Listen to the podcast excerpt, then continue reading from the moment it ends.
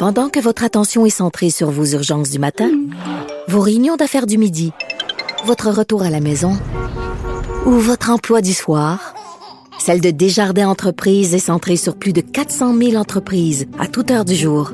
Grâce à notre connaissance des secteurs d'activité et à notre accompagnement spécialisé, nous aidons les entrepreneurs à relever chaque défi pour qu'ils puissent rester centrés sur ce qui compte, le développement de leur entreprise. Le retour de Mario Dumont. Parce qu'il ne prend rien à la légère. Il ne pèse jamais ses mots. Cube Radio. Alors, euh, je vous rappelle cette nouvelle euh, que Vincent nous a présentée il y a quelques minutes. La ministre des Affaires internationales, Nadine Giraud, qui souffre d'un cancer du poumon.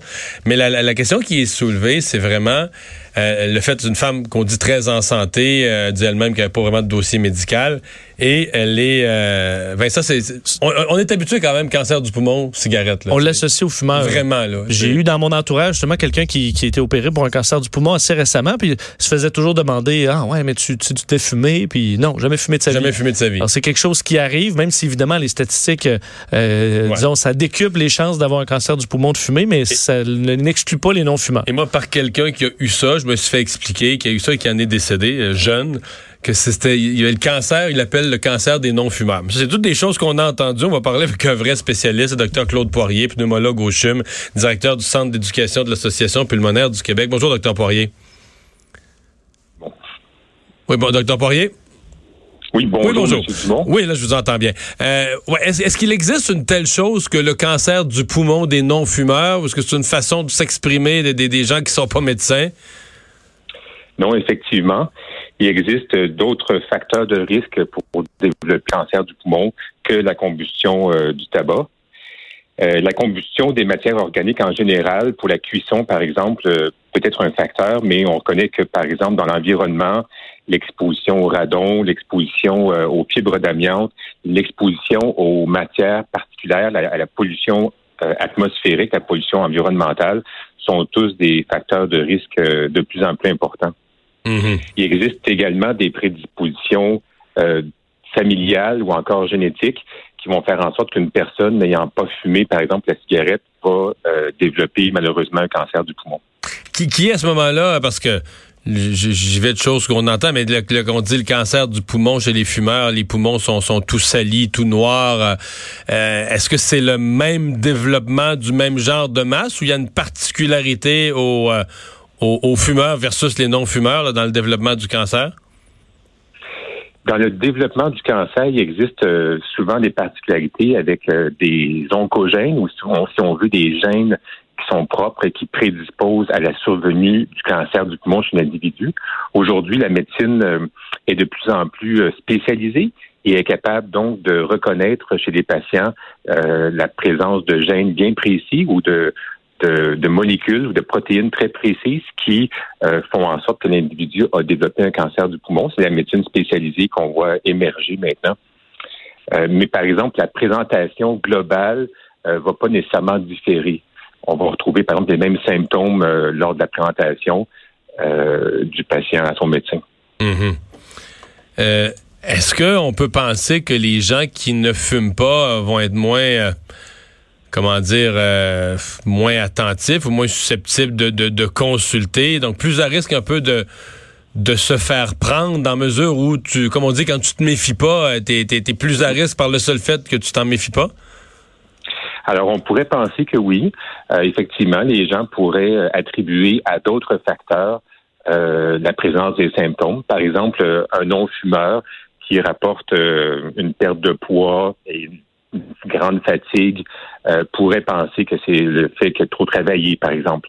Euh, toutefois, beaucoup de fumeurs vont aussi relativiser leurs symptômes. Ils vont penser, par exemple, que la production accrue de crachats ou encore même la présence d'un peu de sang dans leur crachat euh, est associée au tabac. ou encore à un mauvais rhume plutôt qu'à la présence d'un cancer du poumon. Alors le fait de banaliser et, les symptômes est aussi important, est aussi fréquent chez les non-fumeurs que chez les fumeurs. Mm Ouais, ok. Donc, ça pas les, les, les, fumeurs sont pas nécessairement si euh, si aux aguets. Et, on, on, est, on, est, on est rendu où dans, bon, parce que chimiothérapie, radiothérapie, on est rendu où dans l'attaque au cancer du poumon en, 2019? Parce qu'on a eu encore le rapport il y a quelques semaines pour toutes les formes de cancer. Là, vraiment, on a on, est de plus en plus capable de, de, de prolonger la vie des patients, d'arriver à des rémissions. Le cancer du poumon à l'intérieur de tout ça? Absolument. D'abord, les techniques chirurgicales se sont se, développent, se sont bien développées. Euh, et maintenant, donc, les, les chirurgies où est-ce qu'on enlève le cancer du poumon, qu'on pourrait appeler lobectomie, sont de plus en plus raffinées, avec moins de complications, moins de douleurs pour le patient. Euh, certains patients vont plutôt avoir des traitements de radiothérapie, puis euh, comparativement aux traitements qui étaient très longs auparavant, avec des grandes doses de radiation, maintenant, il est possible chez certains patients d'offrir un minimum de radiation euh, et d'être aussi efficace, sinon plus qu'avant. Puis évidemment, en termes de, on va dire, de chimiothérapie, on a maintenant la possibilité d'avoir, bien, bien sûr, la chimiothérapie traditionnelle avec ses, ces succès qu'on connaît, mais aussi des chimiothérapies qui sont ciblées et qui adressent des protéines très précises sur la surface des cancers euh, et qui vont donner des succès plus importants, plus intéressants. Euh, en marge de ça, comme vous avez pu le voir dans les journaux, il y a eu l'émergence de l'immunothérapie, qui est aussi présente dans le cancer du poumon, où est-ce qu'on a maintenant euh, la présence de marqueurs à la surface des cellules qui sont touchées, qui sont sont des cibles pour l'immunothérapie avec des succès qui sont, ma foi, vraiment intéressants pour les patients. Alors oui, oui, ça vaut la peine de se faire diagnostiquer. Oui, ça vaut la peine d'aller plus loin et de savoir avec le plus de précision possible quel, est le type de cancer et comment il se présente euh, au microscope euh, et en microscopie électronique. Hmm. Ben, docteur euh, Poirier, merci beaucoup pour ces explications. Je vous en prie, M. Dumont. Au revoir. Bon.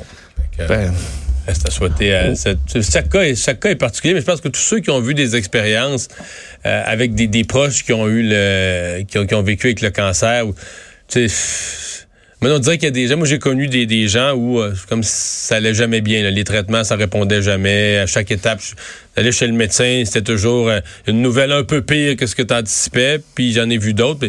La ministre Giraud a dit ce matin qu'elle, jusqu'à maintenant, les médecins disaient qu'elle réagissait très bien au traitement. T'en as d'autres que ça se passe bien, puis ce que les médecins espèrent comme rémission, ça se produit. Ben, c'est la loterie un peu du, euh, hein? cancer, malheureusement. Mais je sais que dans les opérations, entre autres, parce que des opérations au poumon, euh, ça peut être dans certains cas très euh, c'est difficile à s'en remettre parce que ça demande dans certains cas d'ouvrir la cage thoracique, mais de plus en plus d'opérations se font euh, discrètement là, par un trou à côté. On est capable de plus en plus de faire des interventions chirurgicales complexes en ouvrant, pardon-moi l'expression, mais de moins en moins grand. Et euh, l'évolution au fil des dernières années est quand même assez exceptionnelle dans ce, dans ce domaine-là. Ça, dans un tout autre ordre d'idée, c'était un des éléments à surveiller de la rentrée parlementaire et ça n'aura pas été long. Euh, le gouvernement de la coalition Avenir Québec qui a déjà soumis au parti d'opposition sa proposition de grand patron pour l'UPAC. Oui, il s'agit de Frédéric Godreau, donc nouvelle qui vient de tomber. Euh, suggestion donc, euh, quand, le candidat retenu par la CAQ pour occuper le poste de commissaire de l'unité permanente anticorruption, lui et qui occupe déjà le poste par, intérim. C'est ce que notre bureau d'enquête a appris. Donc, choix qui devra être entériné, on le sait, c'est la nouvelle façon de faire par les deux tiers des députés de l'Assemblée nationale. c'est un policier de carrière euh, évidemment, de la Sûreté du Québec. Plusieurs... Tu sais, que, tu sais que déjà, juste là, techniquement, le Québec solidaire et le Parti québécois ont dit qu'il souhaitait un civil. Le Québec solidaire ont dit qu'ils voulaient rien savoir d'un policier. J'ai trouvé ça surprenant. avant même qu'on ait un nom sur la table, ils se sont campés à dire que ça prenait un civil on verra. Mais lui, a évidemment, une longue carrière euh, chez les, policiers, plusieurs fonctions euh, depuis le début. En fait, il était simple patrouilleur en 97. Euh, ensuite, a été dans le renseignement criminel, cybercriminalité. Devenu capitaine, s'est joint au service d'enquête sur la criminalité contre l'État. ensuite, à l'AMF, rapidement, est titulaire d'un baccalauréat en sécurité publique de l'Université de Trois-Rivières. a rejoint les, les, donc ensuite les, rangs de l'UPAC.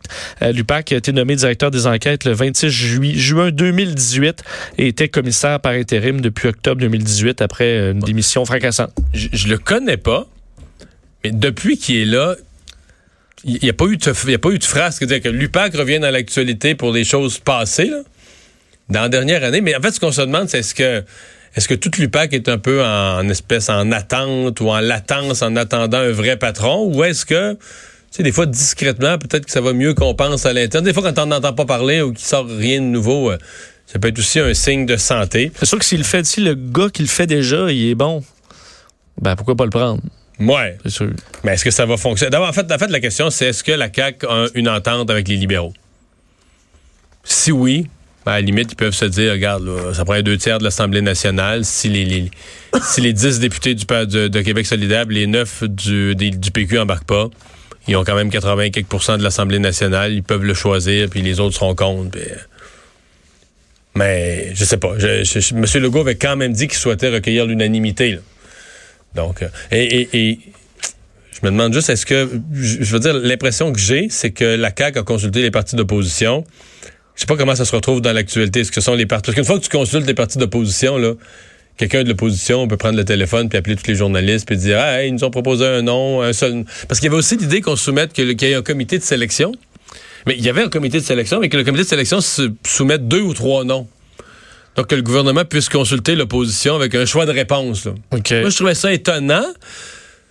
C'est quand même compliqué, là, parce que là, maintenant, euh... mais là, chacun choisit le sien. Là, tu mettons, t'en soumets trois, là, le PQ dit, moi, j'aurais un tel, puis la CAQ aime mieux un tel, puis les libéraux aimeraient mieux l'autre. Tu peux te trouver dans, euh, dans l'impasse pour Totalement. longtemps. Ouais. Fait que des fois, t'es mieux d'avoir essayé de trouver le nom qui peut le plus aller chercher le consensus, mais donc, là, pour l'instant, c'est un seul nom dans la consultation. Parce que trouver un civil, c'est quand même compliqué. euh.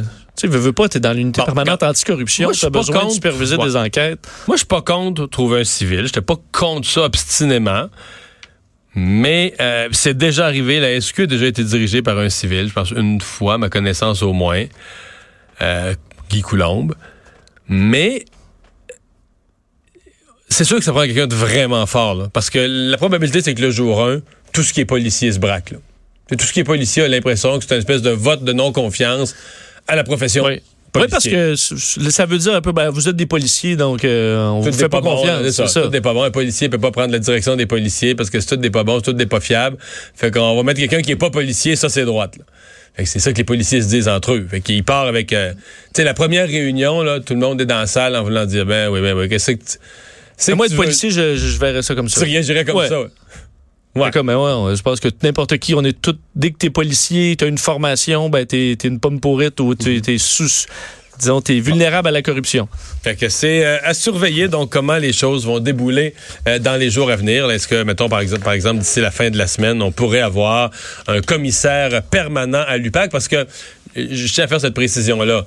Frédéric Gaudreau par intérim et Frédéric Gaudreau permanent, ça, c'est quand même pas la même chose. Par- Quand t'es par intérim, tu peux pas, t'as pas vraiment d'autorité, tu peux pas, tu dis des choses aux gens ou tu vas donner des ordres aux gens, mais ils se disent, ouais, mais là, t'es là pour le moment, là, tu quand on va avoir un vrai boss, peut-être qu'il va nous faire faire le contraire. Tu sais, t'as jamais la, tu t'as pas vraiment les coups des franges non plus pour nommer des gens, là, le numéro 2, le numéro 3, la hiérarchie placée du monde, là, tu sais.